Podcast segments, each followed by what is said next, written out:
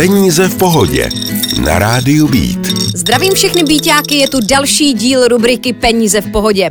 Hostem je finanční poradce společnosti Partners, pan Jiří Kubík a společně se podíváme na téma, jak ve stáří neživořit a připravit si pořádný finanční polštář. Dobrý den. Krásný den.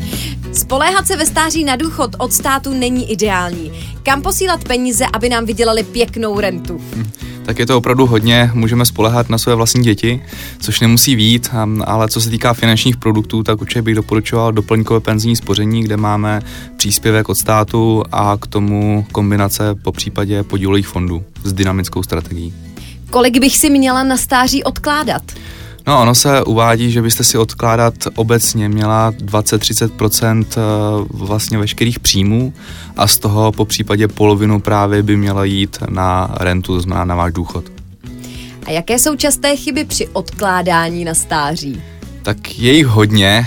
Ten nejčastější je, že lidi si řeknou, že na to mám spoustu času.